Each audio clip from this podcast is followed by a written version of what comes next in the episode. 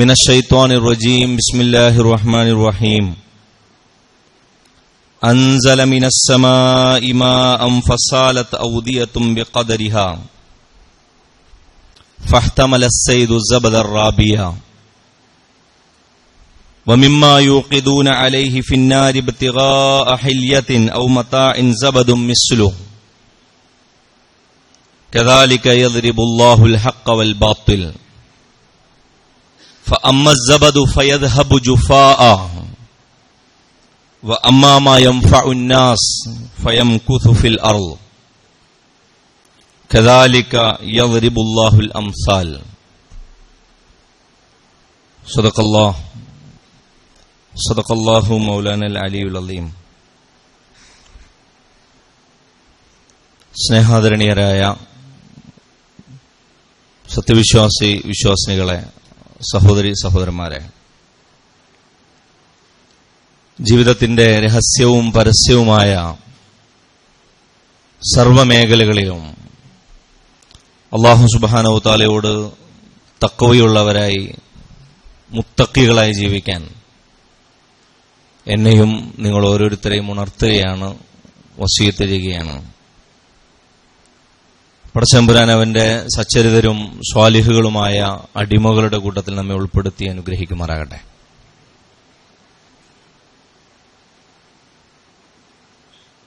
മുസ്ലിം ഉമ്മത്തിനെ സംബന്ധിച്ച് അവരുടെ അസ്തിത്വവും അതിജീവനവുമായി ബന്ധപ്പെട്ട ഒരുപാട് ചോദ്യങ്ങൾ ഉയരുന്ന ഒരു ദേശീയ സാഹചര്യത്തിലാണ് അവരുള്ളത്.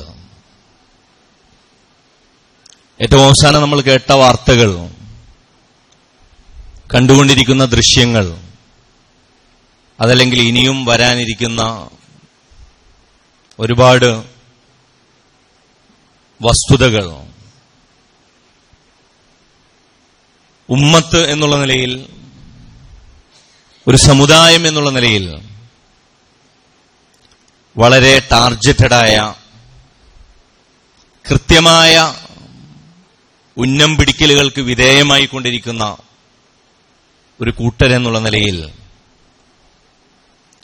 അവരുടെ സമുദായ നേതൃത്വത്തിന്, സംഘടനാ രൂപങ്ങൾക്ക്, അവരിലെ തന്നെ ഓരോ വ്യക്തികൾക്കും അവരെ സംബന്ധിച്ച് കൃത്യമായ മുൻഗണനകൾ ഉണ്ടാകേണ്ടുന്ന ഒരു ഘട്ടം കൂടിയാണ്. ഈ ഘട്ടത്തെ അതിജീവിക്കുക എന്നുള്ളത്,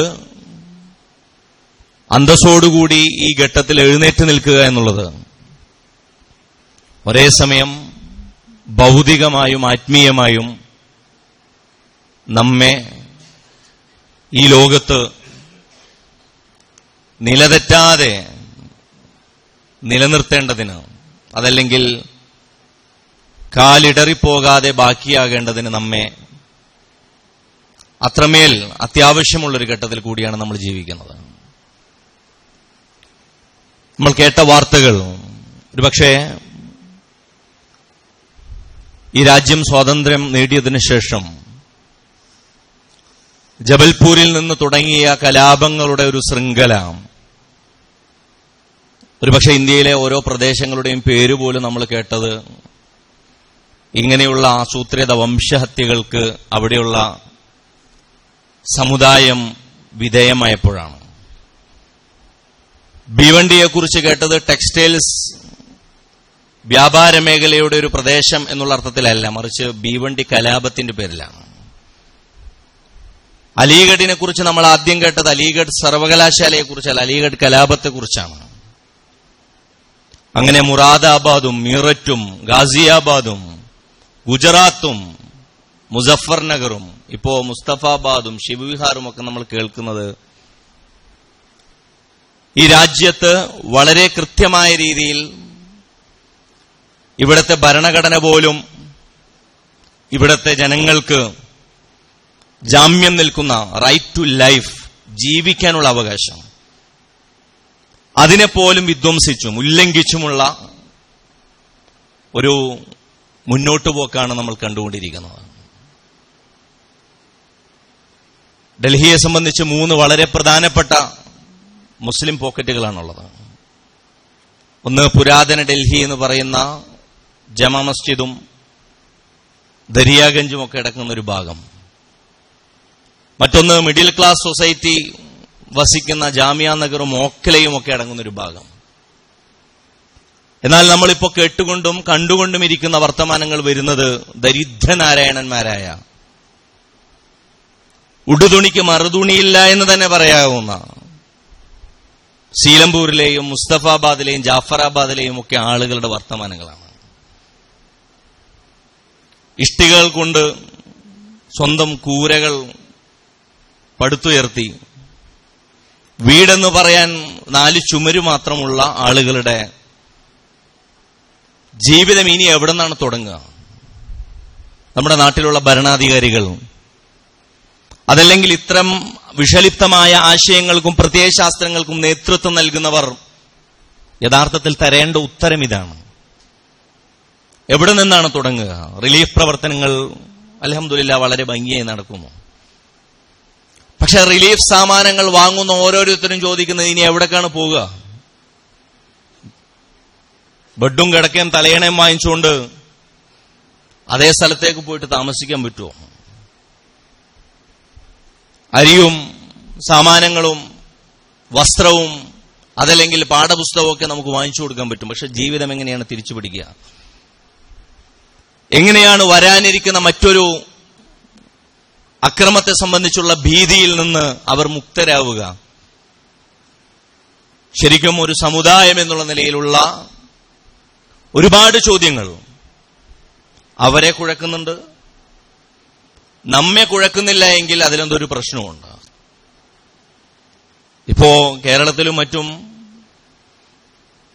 സാമാന്യം മിഡിൽ ക്ലാസ് ആനുകൂല്യം എന്നുള്ള നിലയിൽ സാമ്പത്തികമായ സുസ്ഥിതിയും മറ്റും വിദ്യാഭ്യാസപരമായ ഉന്നതിയും മറ്റുമൊക്കെ ഉള്ള ആളുകൾ എന്നുള്ള നിലയിൽ നമുക്കിപ്പോൾ റിലീഫൊക്കെ കേന്ദ്രീകരിക്കാനും കൊടുത്തയക്കാനും സാധിക്കുന്നുണ്ട്.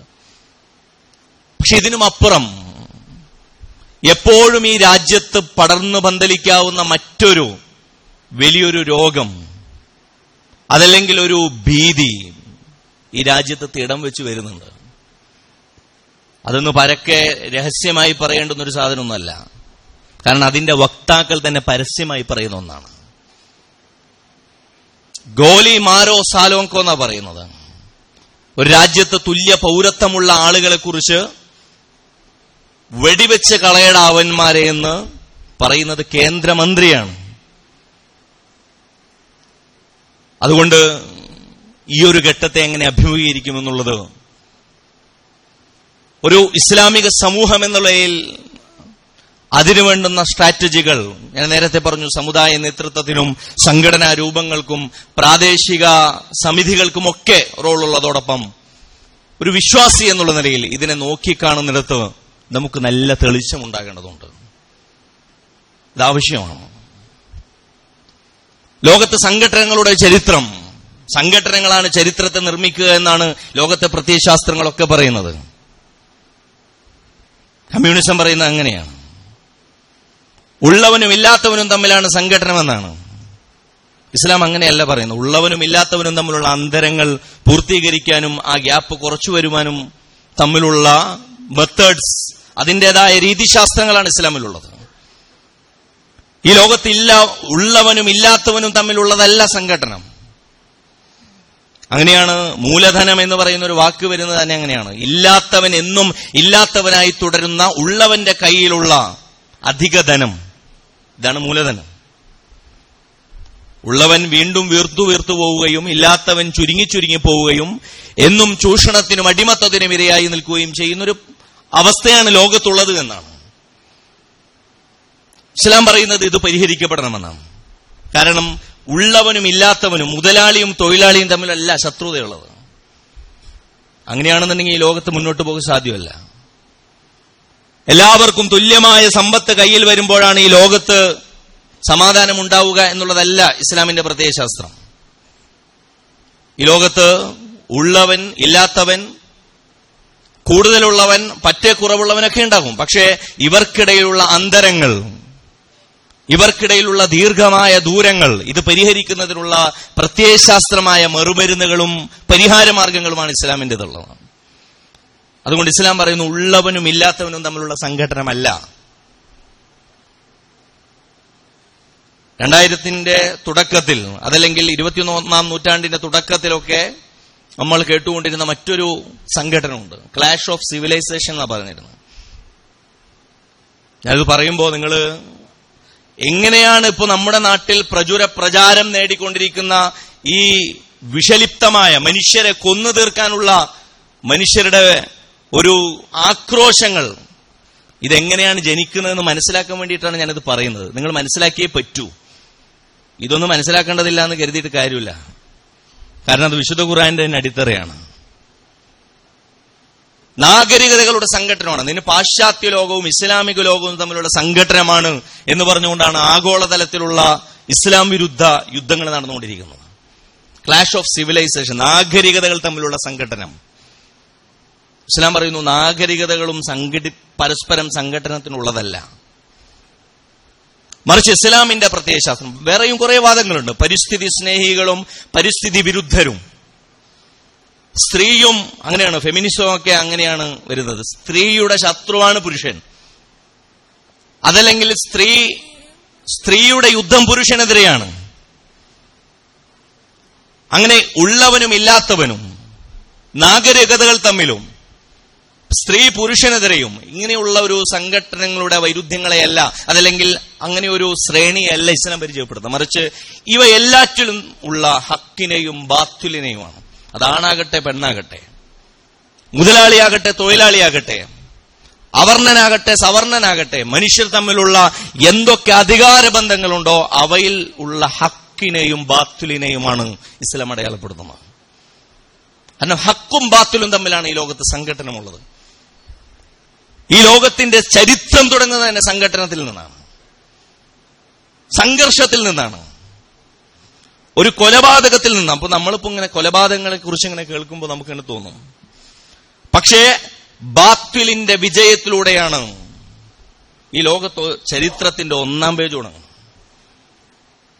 ചരിത്രത്തിൽ നമ്മൾ എന്തെങ്കിലും യാഥാർത്ഥ്യം പഠിക്കേണ്ടതുണ്ടെങ്കിൽ അത് വിശുദ്ധ ഖുർആനിനെ ചൊല്ലിയാണ് അതിന്റെ അടിസ്ഥാനം നമ്മൾ നിർണ്ണയിക്കുന്നതെങ്കിൽ ആദ്യമായി മനസ്സിലാക്കേണ്ടുന്ന പാഠം അതാണ്. ബാത്തിലിന്റെ കുമിളകൾ കണക്കെ ജലത്തിനും, ഞാൻ ഓതി വെച്ച ആയത്താണ്, അതിലേക്ക് വരാം നമുക്ക്. പ്രവാചകൻ ആദം അലൈഹിസ്സലാം ഈ ഭൂമിയിലേക്ക് വന്ന ആദ്യ മനുഷ്യൻ, ഒപ്പം പ്രവാചകൻ, അദ്ദേഹത്തിന്റെ രണ്ടു മക്കളിൽ ഒരാൾ മറ്റൊരാളെ കൊല്ലുകയായിരുന്നു എന്നാണ്. സത്യത്തെ പ്രതിനിധീകരിക്കുന്ന ഒരു മകൻ, ബാത്തുലിനെ പ്രതിനിധീകരിക്കുന്ന മറ്റൊരുവൻ. ഈ ലോകത്ത് ആദ്യമായി വീണ ചോര സത്യത്തെ പ്രതിനിധീകരിക്കുന്ന ഒരാളുടേതായിരുന്നു. ഈ ലോകത്തിന്റെ ചരിത്ര പുസ്തകത്തിലെ ആദ്യത്തെ പേജ് അതാണ്. അതുകൊണ്ട് ഈ ചരിത്രഘട്ടങ്ങളെ, അതല്ലെങ്കിൽ വർത്തമാനഘട്ടത്തെ സമീപിക്കുമ്പോൾ ഈ ഒരു യാഥാർത്ഥ്യം നമ്മുടെ മുന്നിൽ വേണം. ഇതൊന്നും എന്താണ് ഇങ്ങനെ എന്നൊന്നും കരുത്. ഇത് ഈ യാഥാർത്ഥ്യവും മനസ്സിലാക്കണം. ഈ യാഥാർത്ഥ്യം മനസ്സിലായിട്ടില്ല എങ്കിൽ ഈ ലോകത്ത് സത്യവും അസത്യവും തമ്മിലുള്ള സംഘടനകളിലെ ഇസ്ലാമിന്റെ ഒരു സ്റ്റാൻഡിനെ കുറിച്ച് മനസ്സിലാക്കാൻ നമ്മൾ ഒട്ടും താല്പര്യം കാണിക്കാൻ ഇടയില്ലാതെ വരും. നമുക്കതൊന്നും ഒരു പ്രശ്നമല്ല. നമ്മൾ വിചാരിക്കും ഇസ്ലാം എന്ന് പറഞ്ഞാൽ വേറെന്തൊരു സാധനമാണോ. ലോകതലത്തിലുള്ള ഇസ്ലാം വിരുദ്ധ പ്രൊജക്ടുകൾ, പ്രവാചകൻ മുഹമ്മദ് മുസ്തഫ സ്വല്ലല്ലാഹു അലൈഹി വസല്ലമയുടെ വ്യക്തിത്വം കേന്ദ്രീകരിച്ചുള്ള തേജോവധങ്ങൾ, ലോകതലത്തിലുള്ള വ്യത്യസ്ത മുസ്ലിം വിഭാഗങ്ങളെ കേന്ദ്രീകരിച്ചുകൊണ്ടുള്ള തീവ്രവാദ ഭീകരവാദ മുദ്ര ചാപ്പേടികൾ, ഇവക്ക് പിന്നിലൊക്കെ എങ്ങനെയൊരു പ്രത്യയശാസ്ത്ര പരിസരം ഉണ്ടെന്ന് മനസ്സിലാക്കിയില്ലെങ്കിൽ നമുക്ക് ഏറ്റവും അവസാനം നമ്മളുടെ ഒരു സാമാന്യ ആഖ്യാനങ്ങളിലേക്ക്, വർത്തമാനങ്ങളിലേക്ക് തിരിച്ചു വരേണ്ടി വരും. വിശുദ്ധ ഖുർആൻ തന്നെ പറയുന്നത് നിങ്ങൾ നോക്കുക, വയുജാദിലുല്ലദീന കഫറു ബിൽ ബാത്തിലി ലിയുദ്ഹിലു ബിൽ ഹഖ്. സത്യനിഷേധത്തിന്റെ ആളുകൾ ചരിത്രത്തിൽ എപ്പോഴും ചെയ്തു പോന്നിട്ടുള്ളത് വയുജാദിലുല്ലദീന കഫറു ബിൽ ബാത്തിൽ, ബാത്തിൽ കൊണ്ട് തർക്കിക്കുക എന്നുള്ളതാണ്, ഹക്ക് കൊണ്ടല്ല. ബാത്തിൽ കയ്യിൽ പിടിച്ചുകൊണ്ട് സമൂഹത്തിൽ അധികാരമുള്ളവർ മുന്നോട്ട് നടക്കും. എന്തിന്? ലിയുദ്ഹിലു ബിൽ ഹഖ്, ഹക്കിനെ തകർക്കുന്നതിനു വേണ്ടി. ഹക്ക് എന്ന് പറഞ്ഞാൽ ഈ ലോകത്ത് നിരപേക്ഷമായതും നിരപേക്ഷമല്ലാത്തതുമായി ഈ ലോകത്ത് എന്തൊക്കെ മൂല്യങ്ങളും സത്യങ്ങളും മനുഷ്യർ തമ്മിലുള്ള പരസ്പര ബന്ധങ്ങളുടെ നനവുകളുമുണ്ടോ അതിനെതിരെ യുദ്ധം പ്രഖ്യാപിച്ചുകൊണ്ടാണ് ബാത്തിലിന്റെ ആളുകൾ ഉണ്ടാവുക. നമുക്ക് വിശുദ്ധ ഖുർആൻ എന്തിനാണ് ഇങ്ങനെ കുറെ ആളുകളുടെ പേരെടുത്ത് പറയുന്നത് പോലും നമ്മൾ സംശയിക്കേണ്ടി വരും. ഒരു കാലത്ത് ചരിത്രത്തിലേക്ക് ജീവിച്ചു പോയ ആളുകളാണല്ലോ, അവരെ കുറിച്ച് ഇങ്ങനെ പറയേണ്ട ആവശ്യമുണ്ടോ നമുക്ക് തോന്നും. വിശുദ്ധ ഖുർആനിൽ അബൂലഹബിനെ കുറിച്ച് പറയുന്നു, ഫിറൌനെ കുറിച്ച് പറയുന്നു, ഹാമാനെ കുറിച്ചും കാറൂനെ കുറിച്ചും, വ്യക്തികളാണല്ലോ. ഈ വ്യക്തികളെ കുറിച്ച് എന്തിനു പറയണം? വളരെ പ്രധാനപ്പെട്ട ഒരു ചോദ്യമാണ്. വിശുദ്ധ ഖുർആൻ പരിചയപ്പെടുത്തുന്ന പ്രവാചകൻ മൂസ അലൈഹിസ്സലാമിയുടെ പ്രതിയോഗികളോ അതല്ലെങ്കിൽ അക്കാലത്ത് പ്രവാചകൻ മൂസ അലൈഹിസ്സലാമക്ക് എതിരായിട്ടുണ്ടായിരുന്ന അധികാരിവർഗത്തിന്റെ മൂന്ന് രൂപങ്ങൾ, ഒന്ന് സാമ്പത്തിക ശക്തി, മറ്റൊന്ന് സൈനിക ശക്തി, മറ്റൊന്ന് അധികാരശക്തി.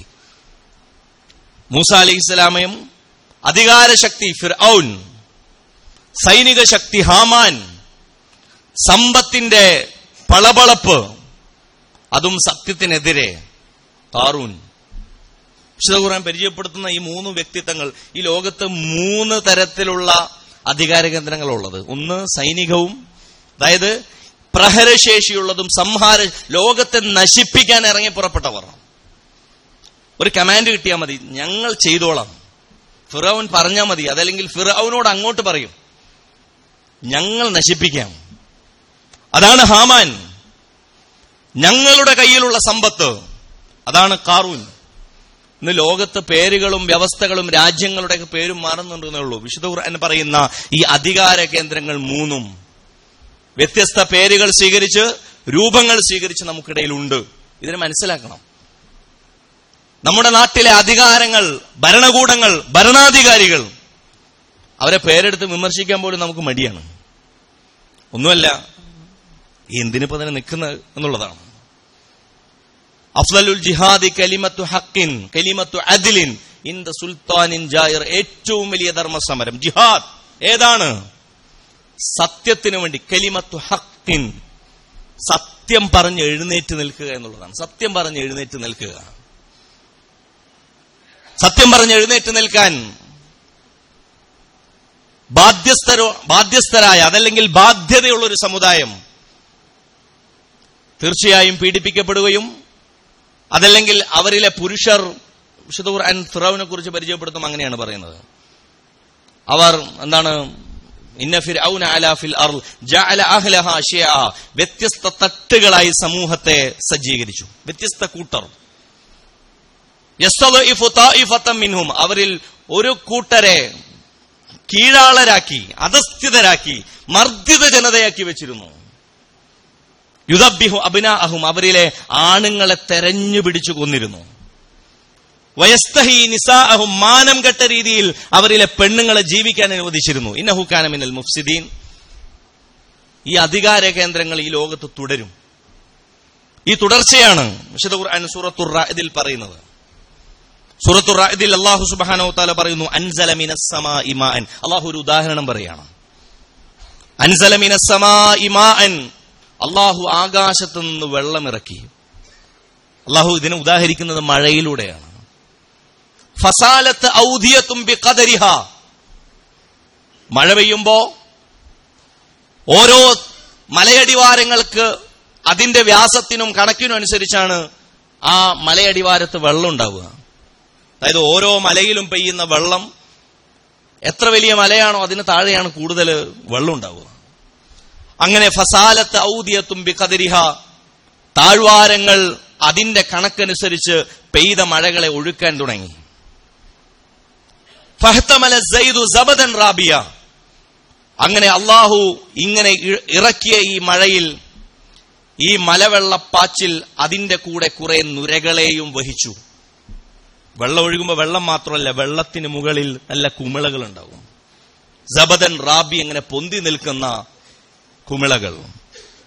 വമിമ്മ യൂഖിദൂന അലൈഹി ഫിന്നാരി ബതിഗാ അഹില്യത്തിൻ ഔ മതാഇൻ സബദും മിസ്ലു. ഈ ഉദാഹരണം മനസ്സിലായില്ലെങ്കിൽ മറ്റൊരു ഉദാഹരണം കൂടിയുണ്ട്. അള്ളാഹു പറയുന്നു, അവർ സ്വർണങ്ങൾ അതല്ലെങ്കിൽ ആഭരണങ്ങൾ ഉണ്ടാക്കുന്ന സമയത്ത് വെള്ളിയെയോ അതല്ലെങ്കിൽ സ്വർണത്തെയോ ഒക്കെ അവരങ്ങോട്ട് കത്തിക്കുമ്പോൾ അതും അങ്ങോട്ട് നൊരച്ചു പൊന്തും. ആഭരണങ്ങൾക്കുമേലെ ഒരു നുര പതയുണ്ടാകും, ആഭരണം അതിന്റെ താഴെയിരിക്കും. അങ്ങനെ രണ്ട്, ഒന്ന് ഈ ലോകത്ത് മഴ പെയ്തപ്പോൾ മലയടിവാരമൊഴുക്കിയ പ്രളയത്തിന്റെ മുകളിൽ നിന്ന നുര, മറ്റൊന്ന് ആഭരണങ്ങൾ ഊതിക്കാച്ചിയെടുക്കുന്ന സമയത്ത് അതിൽ നിന്ന് അതിന്റെ മുകളിലുള്ള നുരയും പതയും. എന്നാൽ അല്ലാഹു പറയുന്നു, അല്ലയോ വിശ്വാസികളെ, കദാലിക യദ്രിബുല്ലാഹുൽ ഹഖ്ക വൽ ബാത്തിൽ, നിങ്ങൾ നിത്യേന എന്ന വണ്ണം കണ്ടുകൊണ്ടിരിക്കുന്ന ഈ രണ്ട് പ്രതിഭാസങ്ങൾ, ഇതാണ് ഹക്കിന്റെയും ബാത്തുലിന്റെയും ഉദാഹരണം. അല്ലാഹു അങ്ങനെയാണ് അതിന് ഉദാഹരിക്കുന്നത്. തീർച്ചയാണിത് അല്ലാഹു ഉദ്ദേശിക്കുന്നത്, ഇതാണ്. ഇതിനു മുകളിലുള്ള നീർക്കുമിളകൾ, പോളകൾ, ഇതിനു മുകളിലുള്ള ബബിൾസ്, ഇതിനു മുകളിലുള്ള നുരയും പതയും ഒക്കെ ഒരു ഘട്ടം കഴിഞ്ഞതിന് ശേഷം കുറച്ച് ഘട്ടം ഇങ്ങനെ നിൽക്കും.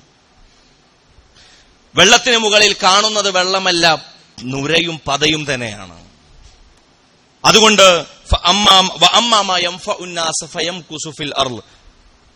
ഭൂമിയിൽ ജനങ്ങൾക്ക് ഉപകാരപ്പെടുന്നത് ബാക്കിയാകും, അതായത് വെള്ളം ബാക്കിയാകും. കുമിളകൾ ഒരു ഘട്ടത്തിൽ, ഒരു നിശ്ചിത ഘട്ടം വരേക്കും വ്യത്യസ്ത കുമിളകൾ രൂപപ്പെടും. പക്ഷെ അത് ബാത്തിലിന്റെ കുമിളകളാണ്, ബാത്തിലുകൾ കെട്ടുപോകാനുള്ളതാണ്. അല്ലാഹു അപ്രകാരമാണ് നിങ്ങളെ കൊണ്ട് ബാത്തിലിനെതിരെയുള്ള ഒരു നിലപാട് പ്രതീക്ഷിക്കുന്നത്. കദാലിക യദ്രിബുല്ലാഹുൽ അംസാൽ, അല്ലാഹു ഇപ്രകാരം ഉദാഹരണങ്ങൾ പറയുന്നു അത്രേ എന്നാണ് വിശുദ്ധ ഖുർആൻ സൂറത്തുർ റഅദ് പതിനേഴാമത്തെ വചനത്തിൽ പറയുന്നത്. നിങ്ങൾ നോക്കുക, മനുഷ്യന്റെ ഏറ്റവും വലിയ ദുർബലത, മനുഷ്യന്റെ ഏറ്റവും വലിയ വിഡ്ഢിത്തം. പ്രമുഖ ചിന്തകർ അതിനെക്കുറിച്ച് വിശദീകരിച്ചുള്ള, ഇൻസാൻ കി സബ്സെ ബഡി ഹമാക്കത് യേ ഹൈ ബാത്തിൽ കോ താക്കത്വാർ സമജ്കെ ഉസ്കെ സാമനെ ജുബ് ജാതേ ഹൈ. മനുഷ്യന്റെ ഏറ്റവും വലിയ വിഡ്ഢിത്തം, ബാത്തിലിന് അധികാരം കിട്ടുന്ന കാലത്ത് അതിനോട് നേരെ മനസ്സിൽ ഇത്തിരി ഒരു ഭയം തോന്നും, പിന്നെ അതിന് നേരെ ഒരു ലീനിങ് വരും. അതാണ് വലുതെന്നും അതിനോട് നേരെ ഒന്ന് ചാരി നിന്നാൽ, അതിനോട് നേരെ വേണമെങ്കിൽ ഒന്ന് മൗനം ഭജിച്ചാൽ, അതിൽ മൗനം ഒന്ന് പാലിച്ചാൽ അത് തങ്ങളുടെ രക്ഷയാണെന്ന് കരുതും. ഇതാണ് മനുഷ്യന്റെ ഏറ്റവും വലിയ വിഡ്ഢിത്തരമെന്നും പരാജയകാരണമെന്നും പണ്ഡിതന്മാർ നിരീക്ഷിക്കുന്നുണ്ട്. എന്നാൽ അല്ലാഹു പറയുന്നത് നോക്കുക, ബൽ നഖ്ദിഫു ബിൽ ഹഖി അലൽ ബാത്തിലി ഫയദ്മഉഹു ഫഇദാ ഹുവ സാഹിഖുൻ. യഥാർത്ഥത്തിൽ അല്ലാഹു എന്താണ്, നമ്മളിപ്പോ ഇസ്ലാമിന്റെ ആളുകളാണ്, മുസ്ലിമുകളാണ്, പക്ഷെ ഒരു ആദർശം എന്നുള്ള നിലയിൽ പ്രവാചകന്മാർ കൊണ്ട് അതല്ലെങ്കിൽ വിശുദ്ധ വേദഗ്രന്ഥങ്ങൾ കൊണ്ട് അവതീർണമാകുകയും അയക്കപ്പെടുകയും ചെയ്ത പ്രവാചകന്മാരുടെയും വേദഗ്രന്ഥങ്ങളുടെയും ഒക്കെ പിൻഗാമികളാണ് നമ്മൾ. അല്ലാഹു പറയുന്നു, ബൽ നഖ്ദിഫു ബിൽ ഹഖി അലൽ ബാത്തിൽ, ഹഖ് കൊണ്ട് ബാത്തിലിന്റെ പതനം, ഹഖ് കൊണ്ട് ബാത്തിലിനെ എറിയുക, ഫയദ്മഉഹു അങ്ങനെ അത് പൊട്ടിപ്പിളർന്നു പോവുക, ഫഇദാ ഹുവ സാഹിഖുൻ അങ്ങനെ ബാത്തിലിന് നിലനിൽപ്പില്ലാതെ വരിക, അതായത് സന്ധിയില്ലാത്ത സമരം, പ്രക്ഷോഭം, പോരാട്ടം. ഇതിനെക്കുറിച്ച് അല്ലാഹു സുബ്ഹാനഹു വ തആല പറയാ, അതായത് ഈ ലോകത്ത് നിലനിൽക്കുന്ന ഒരു പക്ഷേ അല്ലാഹു സുബ്ഹാനഹു വ തആലയുടെ സുന്നത്ത് വിശുദ്ധ ഖുർആനിൽ എടുത്തു നോക്കിയാൽ അല്ലാഹുവിന്റെ നടപടിക്രമങ്ങളെ കുറിച്ചാണ് സുന്നത്ത് എന്ന് പറയാ. ഒരു സമൂഹത്തെ മുഴുവൻ ഇല്ലായ്മ ചെയ്യാൻ വേണ്ടി ഇറങ്ങി പുറപ്പെട്ട, അതിനുവേണ്ടിയുള്ള മാസ്റ്റർ പ്ലാനുകളും ആക്ഷൻ പ്ലാനുകളും ഒക്കെ ഉണ്ടാക്കിയ അതേ ഫറോവയുടെ കൊട്ടാരത്തിൽ അല്ലാഹു സുബ്ഹാനഹു വ തആല മൂസ അലൈഹിസ്സലാമയെ വളർത്തുന്നുണ്ട്. അതായത് ഏതാണ് വേറെ എവിടുന്ന് എക്സ്റ്റേണൽ ഫോഴ്സ്, പുറം ബാഹ്യമായ ഏതൊരു ശക്തിയൊന്നുമല്ല, ഉള്ളിൽ നിന്ന് തന്നെ, അതല്ലെങ്കിൽ തീച്ചൂളയിൽ നിന്ന് തന്നെ, എവിടെയാണോ ഏറ്റവും കൂടുതൽ പ്രതിസന്ധിക്ക് സാധ്യതയുള്ളത് അവിടെ നിന്ന് തന്നെ ഒരു മൂസ വരുന്ന അലൈഹിസ്സലാം. ആ ഒരു ചരിത്രമാണ് വിശുദ്ധ ഖുർആൻ നമ്മളെ പഠിപ്പിക്കുന്നത്. പക്ഷെ നമ്മൾ മനസ്സിലാക്കേണ്ടത്, പുതിയ കാലത്ത് ഇതിന്റെ സത്യത്തിന്റെയും അസത്യത്തിന്റെയും അതല്ലെങ്കിൽ വെറുപ്പിന്റെയും സ്നേഹത്തിന്റെയും ഒക്കെ മാനിഫെസ്റ്റേഷൻ, മാനിഫെസ്റ്റേഷൻ എന്ന് പറഞ്ഞാൽ അതിന്റെ ഒരു ആവിഷ്കാരം, ഇത് വ്യത്യസ്ത രീതിയിലാണ് വന്നുകൊണ്ടിരിക്കുന്നത്. ഇന്ത്യയിൽ അത് വന്നുകൊണ്ടിരിക്കുന്നത് ഈ ദേശത്തിന്റെ ആൾക്കാർ, ഞങ്ങൾ, നിങ്ങളൊന്നും ഇവിടെ നിൽക്കാൻ പറ്റുന്നവരല്ല എന്ന് പറയുന്നൊരു സാധനമാണ്. എന്നെല്ലാം നിങ്ങൾ എത്ര തന്നെ അത് പറഞ്ഞിട്ടും കാര്യമില്ല, കാരണം സിദ്ധാന്തം അങ്ങനെയാണ്. നമുക്ക് തോന്നും ഇത് ദേശീയ ഗാനം പാടിയിട്ടും ദേശീയ പതാക ഉയർത്തിപ്പിടിച്ചിട്ടും നമുക്ക് ദേശസ്നേഹം തെളിയിക്കാൻ മനസ്സിലാവും. ഈ പ്രത്യയശാസ്ത്രത്തിന് മുമ്പിൽ അവരങ്ങനെ നിങ്ങളെ കാണുന്നേയില്ല. ഇതാണ് ഈ പ്രത്യയശാസ്ത്രത്തിന്റെ വിഷലിപ്തമായൊരു വശം. അവരംഗീകരിക്കുന്നേയില്ല. അവരുടെ പ്രത്യയശാസ്ത്രം തന്നെ പറയുന്നത് നിങ്ങളുടെ ഫാദർലാൻഡ് തന്നെ ഹോളി ലാൻഡ് ആകണമെന്നാണ്. നിങ്ങൾ ഈ ലോകത്ത് ജനിച്ചുകൊണ്ട് മാത്രം കാര്യമില്ല, ഈ നാട്ടിൽ ജനിച്ചുകൊണ്ട് മാത്രം കാര്യമില്ല, നിങ്ങളുടെ വിശുദ്ധ ഭൂമി ഇതുകൂടിയാവണം. നിങ്ങൾക്ക് മക്കയും മദീനയും വെച്ച് വേറൊരു പ്രവാചകനെയും വെച്ചിട്ടൊന്നും നിങ്ങൾക്ക് ഇവിടെ ജീവിക്കാൻ പറ്റില്ല. നിങ്ങളുടെ എല്ലാ മതകീയ സ്വത്വങ്ങളും അഴിച്ചു വെച്ചുകൊണ്ട് നിങ്ങൾക്ക് വേണമെന്നുണ്ടെങ്കിൽ ഞങ്ങൾ പറയുന്ന ഒരു സാംസ്കാരിക തനിമയിൽ ഇവിടെ ജീവിക്കാനാണ്. അതുകൊണ്ടൊന്നുമല്ല നമുക്ക് പറ്റൂലല്ലോ. കാരണം അത് ഇവരല്ലല്ലോ പറയേണ്ടത്. അർളുല്ലാഹി വാസ്യ, അള്ളാഹുവിന്റെ വിശാലമായൊരു ഭൂമിയിൽ ഒരു തുണ്ടം ഭൂമിയെടുത്ത് ഇത് ഞങ്ങളുടേതാണെന്ന് വാദിക്കുന്നവർക്കെതിരെ അവിടെയാണ് യഥാർത്ഥത്തിൽ നമുക്ക് സമുദായ നേതൃത്വം എന്നുള്ള നിലയിൽ, സംഘടനാ രൂപങ്ങൾ എന്നുള്ള നിലയിൽ, പ്രാദേശികമായി ഒക്കെ നമുക്ക് വ്യത്യസ്തമായ റോഡ് മാപ്പുകൾ ഉണ്ടാകേണ്ടതിനെ കുറിച്ച്, വ്യത്യസ്ത പ്ലാനുകൾ ഉണ്ടാകേണ്ടതിനെ കുറിച്ച് ഗൗരവമായി ഈ നാട്ടിലെ ജനാധിപത്യ വിശ്വാസികളും ഇവിടുത്തെ ഭരണ സംവിധാനങ്ങളും ഒക്കെ ഇതിന് കൂടെ ഉണ്ടാകുമെന്ന് തന്നെയാണ് നമ്മൾ പ്രതീക്ഷിക്കേണ്ടത്. പക്ഷെ ദൗർഭാഗ്യവശാൽ കുറ്റാന്വേഷണ സംവിധാനവും നീതിന്യായ സംവിധാനവും ഒക്കെ ഇതുമായി ബന്ധപ്പെട്ട് ചില ഊനം തട്ടലുകൾക്ക് വിധേയമായിട്ടുണ്ട്. നമ്മളുടെ പ്രബോധനം അവരോടുകൂടിയാണ്. മഹത്തായ ജനാധിപത്യത്തെക്കുറിച്ച് പറയുന്ന ഒരു നാട്ടിൽ അവിടെയുള്ള അസംഖ്യം വരുന്ന ഒരു വിഭാഗത്തോട്, ഒരു ജനസമൂഹത്തോട് ഇത്ര വലിയൊരു ശാസ്ത്രവത്തിലേക്ക് ഒരു ജനത പോകുന്നുവെങ്കിൽ അത് വളരെ, നമ്മൾ ഇവരെ കളിയാക്കുക ബ്രിട്ടീഷുകാരുടെ പാദസേവകരെന്ന് പറഞ്ഞിട്ടാണ്. പക്ഷെ ഇന്ത്യൻ പാർലമെന്റ് നീക്കിവെച്ചിരിക്കുന്ന, ഇന്ത്യൻ പാർലമെന്റ് ഹോളി കഴിഞ്ഞിട്ട് നമുക്ക് ചർച്ച ചെയ്യാം ഡൽഹിയിലുള്ള വയലൻസ് എന്ന് പറഞ്ഞാൽ. ബ്രിട്ടീഷ് പാർലമെന്റ് ഇന്നലെ അത് ചർച്ച ചെയ്ത് കഴിഞ്ഞേക്കണം. ഇന്ത്യയിൽ നടന്ന ആക്രമണം, യു കെ പാർലമെന്റ്. നമ്മൾ ആലോചിക്കേണ്ടത് എത്ര വലിയ ജനാധിപത്യ ആശയങ്ങളുടെ വലിയ വർത്തമാനങ്ങൾ പറയുന്ന ഒരു നാട്ടിൽ എത്ര വലിയ മൂല്യങ്ങൾക്കാണ് ഇടിവതെറ്റിയിരിക്കുന്നതെന്നാണ്. പരസ്പര ബന്ധങ്ങൾ തകർന്നു പോയിരിക്കുന്നത്. നമുക്ക് നമ്മുടെ സഹോദര സമുദായങ്ങളോടുള്ള പ്രബോധനം ബേസിക്കലി ഇതാണ്. ഈ സ്നേഹവും പരസ്പര വിശ്വാസവും ഒക്കെ നഷ്ടപ്പെട്ടു പോയിട്ട് എന്ത് എങ്ങനെയാണ് ജീവിതം സാധ്യമാകുക? ഇതിനുമേലുള്ള പ്രത്യയശാസ്ത്രത്തെക്കുറിച്ച് ഗൗരവകരമായി അവർ ആലോചിക്കുന്നുണ്ടോ എന്നുകൂടിയാണ് നമ്മളുടെ പ്രബോധനം. ചെറുതായിട്ടല്ല, ചെറിയൊരു ചോദ്യമൊന്നുമല്ല. മുസ്തഫാബാദിൽ ഞാൻ പറഞ്ഞു, സീലംപൂരിലും മുസ്തഫാബാദിലുമുള്ള ആളുകൾ ദരിദ്രനാരായണരായ മുസ്ലിങ്ങൾ മാത്രമല്ല, ഹിന്ദുക്കളും അവിടെയുള്ള വ്യത്യസ്ത സമുദായങ്ങളും എല്ലാവരും ദരിദ്രരാണ്. അല്ലാതെ ധനികരായ ആളുകൾ ദരിദ്രരെ ആക്രമിച്ചു എന്ന് പറഞ്ഞ് അങ്ങോട്ടും ഇങ്ങോട്ടും രണ്ട് സമുദായങ്ങൾ തമ്മിൽ ഇടി ഉണ്ടാവുന്നതല്ല അത്, അവരെ തമ്മിൽ അടിപ്പിക്കുന്നതാണ്. ഇതാണ് മനസ്സിലാക്കേണ്ടത്. അയൽവാസിയും അയൽവാസിയും തമ്മിൽ അടിക്കുകയല്ല, മറിച്ച് ഒരയൽവാസിക്ക് മറ്റൊരു അയൽവാസിയോട്, നമ്മൾ കേട്ട ഒരുപാട്, നമുക്ക് നനവുണ്ടാക്കുന്ന ഒരുപാട് അനുഭവങ്ങൾ നമ്മൾ ചിലപ്പോൾ വായിച്ചിട്ടുണ്ടാവും, പരസ്പരം അയൽവാസികൾ സഹകരിച്ചു.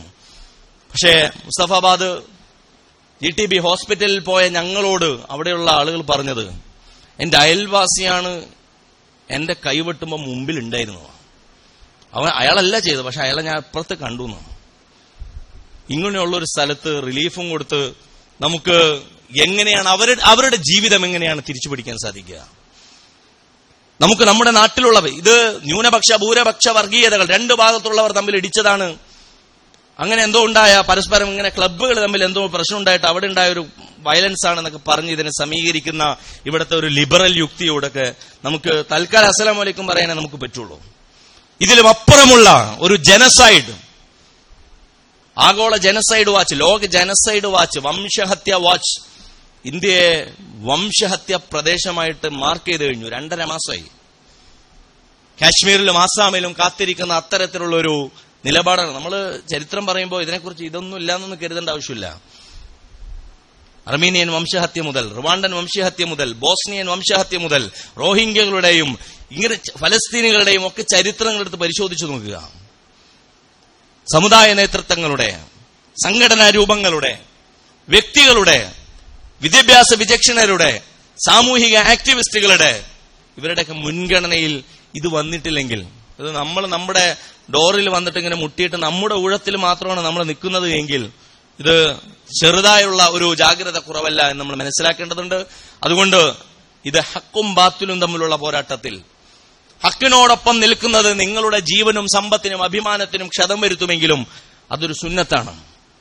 അള്ളാഹുവിന്റെ ദീനിന്റെ മാർഗത്തിൽ നിങ്ങൾ മുസ്ലിം എന്നുള്ള പേരുള്ളത് കൊണ്ട് മാത്രം നിങ്ങൾ ഇത്ര വലിയ പ്രയാസങ്ങൾ നേരിടുന്ന കാലത്തിൽ നിങ്ങൾക്ക് മുസ്ലിം എന്നുള്ള പേരിന് ഒരു അർത്ഥമുണ്ടാക്കാൻ കൂടി ഒരു ഭാഗത്ത് നമ്മൾ കഴിഞ്ഞ ഖുത്ബകളിലൊക്കെ സൂചിപ്പിച്ചിരുന്നു, അള്ളാഹുവിലേക്ക് എടുക്കാൻ, ദൈവത്തിലേക്ക് എടുക്കാൻ. ഇതിന് വേറൊരു പാഠം നമുക്കുണ്ട്. എത്രമാത്രം ഇസ്ലാം പുൽകുവാൻ, എത്രമാത്രം അള്ളാഹുവിലേക്ക് എടുക്കുവാൻ നമ്മൾ ഈ സന്ദർഭം പര്യാപ്തമാക്കുന്നുവോ, അതിന് നമ്മളെ അതിന് കെൽപ്പുള്ളവരാക്കുന്നുവോ, അത് ഈ ഘട്ടം നമുക്ക് തരുന്ന ഒരു സർപ്ലസ് ആയിരിക്കും, ഒരു അധിക മൂല്യമായിരിക്കും. അള്ളാഹു സുബ്ഹാനഹു വ തആല അത്തരത്തിൽ ഈ ഒരു ഘട്ടത്തെ അഭിമുഖീകരിക്കാൻ അതിന്റെ എല്ലാവിധ ഇസ്സത്തോടും കൂടി ഈ ഒരു പരീക്ഷണ കാലഘട്ടത്തെ നേരിടാനുള്ള കെൽപ്പ് നൽകി ഇസ്സത്ത് നൽകി നമ്മെ അനുഗ്രഹിക്കുമാറാകട്ടെ. ഏറ്റവും നല്ല നാടിന്റെ സുരക്ഷിതത്വം അതിനുവേണ്ടി പ്രാർത്ഥിച്ച പ്രവാചകന്മാരുടെ പിന്മുറക്കാരാണ് നമ്മൾ. രാജ്യത്ത് എന്നല്ല ഒരു ദൗത്യം പ്രബോധനം പൂർത്തീകരിക്കപ്പെടുന്നതിന് വിശുദ്ധ ഖുർആൻ പറഞ്ഞ ഒരു വശം, വിശുദ്ധ ഖുർആൻ ലീലാഫി ഖുറൈശ് ഈലാഫിഹിം റഹ്ലത ശിതാഇ വസ്വൈ ഫൽയഅബ്ദു റബ്ബ ഹാദൽ ബൈത്തില്ലദി അത്അമഹും മിൻ ജൂ വആമനഹും മിൻ ഖൗഫ്, ഭക്ഷണമുള്ള സുരക്ഷിതത്വമുള്ള പ്രദേശം, അതുകൊണ്ട് ഇബാദത്ത് ചെയ്യട്ടെ. അതായത് പ്രബോധനവും ദൗത്യവും ഇസ്ലാമൊക്കെ നിലനിൽക്കാൻ മനുഷ്യരുടെ വിശപ്പ്, മനുഷ്യരുടെ ഭീതി, ഇത് നീങ്ങുന്നൊരു കാലം, അതാണ് മനുഷ്യന്റെ അടിസ്ഥാനപരമായ ആദ്യം ഒരുക്കേണ്ടുന്ന നിലമെന്നാണ്. ഈ സുരക്ഷിതത്വം നിറഞ്ഞൊരു നാടിനു വേണ്ടി പ്രാർത്ഥിക്കാനും അതിനുവേണ്ടി പണിയെടുക്കാനും ഒപ്പം ആ സങ്കല്പത്തിനെതിരെ പണിയെടുക്കുന്നവർക്കെതിരെ നിന്ന് പോരാടാനുമുള്ള ബാധ്യത നമുക്കുണ്ട്. അള്ളാഹു ആ തരത്തിലുള്ള ഇസ്സത്ത് നൽകി ആ ഒരു ദൗത്യബോധം നൽകി നമ്മെ അനുഗ്രഹിക്കുമാറാകട്ടെ. കഴിഞ്ഞ ആഴ്ച നമ്മളിവിടെ നമ്മുടെ പീഡിതരായ സഹോദരന്മാർക്ക് വേണ്ടി ഒരു എൺപതിനായിരത്തിൽ രൂപയിലധികം നമുക്ക് പിരിച്ചിട്ടുണ്ട്. വ്യക്തിപരമായി ഇനിയും കൂടുതൽ നിങ്ങളാൽ സാധ്യമാകുന്ന രീതിയിൽ അവരുടെ ലോങ് ടേം, അവരുടെ എഡ്യൂക്കേഷൻ, അവരുടെ മാന്യമായൊരു പുനരധിവാസം സാധ്യമാകുന്നതിന് വ്യക്തിപരമായി സാധിക്കുന്നവർ വ്യക്തി എന്നുള്ള നിലയിലും അത്തരം സംവിധാനങ്ങളോട് സഹകരിക്കേണ്ടതുണ്ട്. നമ്മൾ നടത്തിയ സ്വതക്കകളും നമ്മളുടെ ദാനധർമ്മങ്ങളും എല്ലാം അള്ളാഹു നമ്മൾ ഇന്ന് സ്വീകരിക്കുമാറാകട്ടെ. ഏറ്റവും നല്ല ശാന്തിപൂർണമായ ഒരു നാടിനെ, ഒരു വ്യവസ്ഥയെ അള്ളാഹു നമുക്ക് നൽകി അനുഗ്രഹിക്കുമാറാകട്ടെ. മുസ്ലിം സമുദായത്തിന് ഇജ്ജത്ത് നൽകി അള്ളാഹു അനുഗ്രഹിക്കുമാറാകട്ടെ. നമ്മുടെ നേതൃത്വത്തിന് ദിശാബോധവും ദീർഘവീക്ഷണവും നൽകി അള്ളാഹു അനുഗ്രഹിക്കുമാറാകട്ടെ. അള്ളാഹു നമ്മുടെ മാതാപിതാക്കളെ അനുഗ്രഹിക്കുമാറാകട്ടെ. നമ്മിൽ നിന്ന് മരണപ്പെട്ടു പോയവർക്ക് മഗ്ഫിറത്തും റഹ്മത്തും നൽകുമാറാകട്ടെ. അവരെയും നമ്മെയും അവന്റെ ജന്നാത്തുൽ ഫിർദൗസിൽ ഒരുമിച്ച് കൂട്ടുമാറാകട്ടെ. വഖൂലു ഖൗലി ഹാദാ വസ്തഗ്ഫിറുല്ലാഹ ലീ വലക്കും വസ്തഗ്ഫിറൂഹു ഇന്നഹുൽ ഗഫൂറു റഹീം.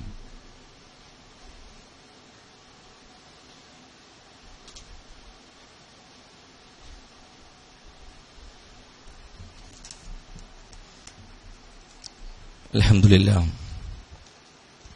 الحمد لله الأحد الفرد الصمد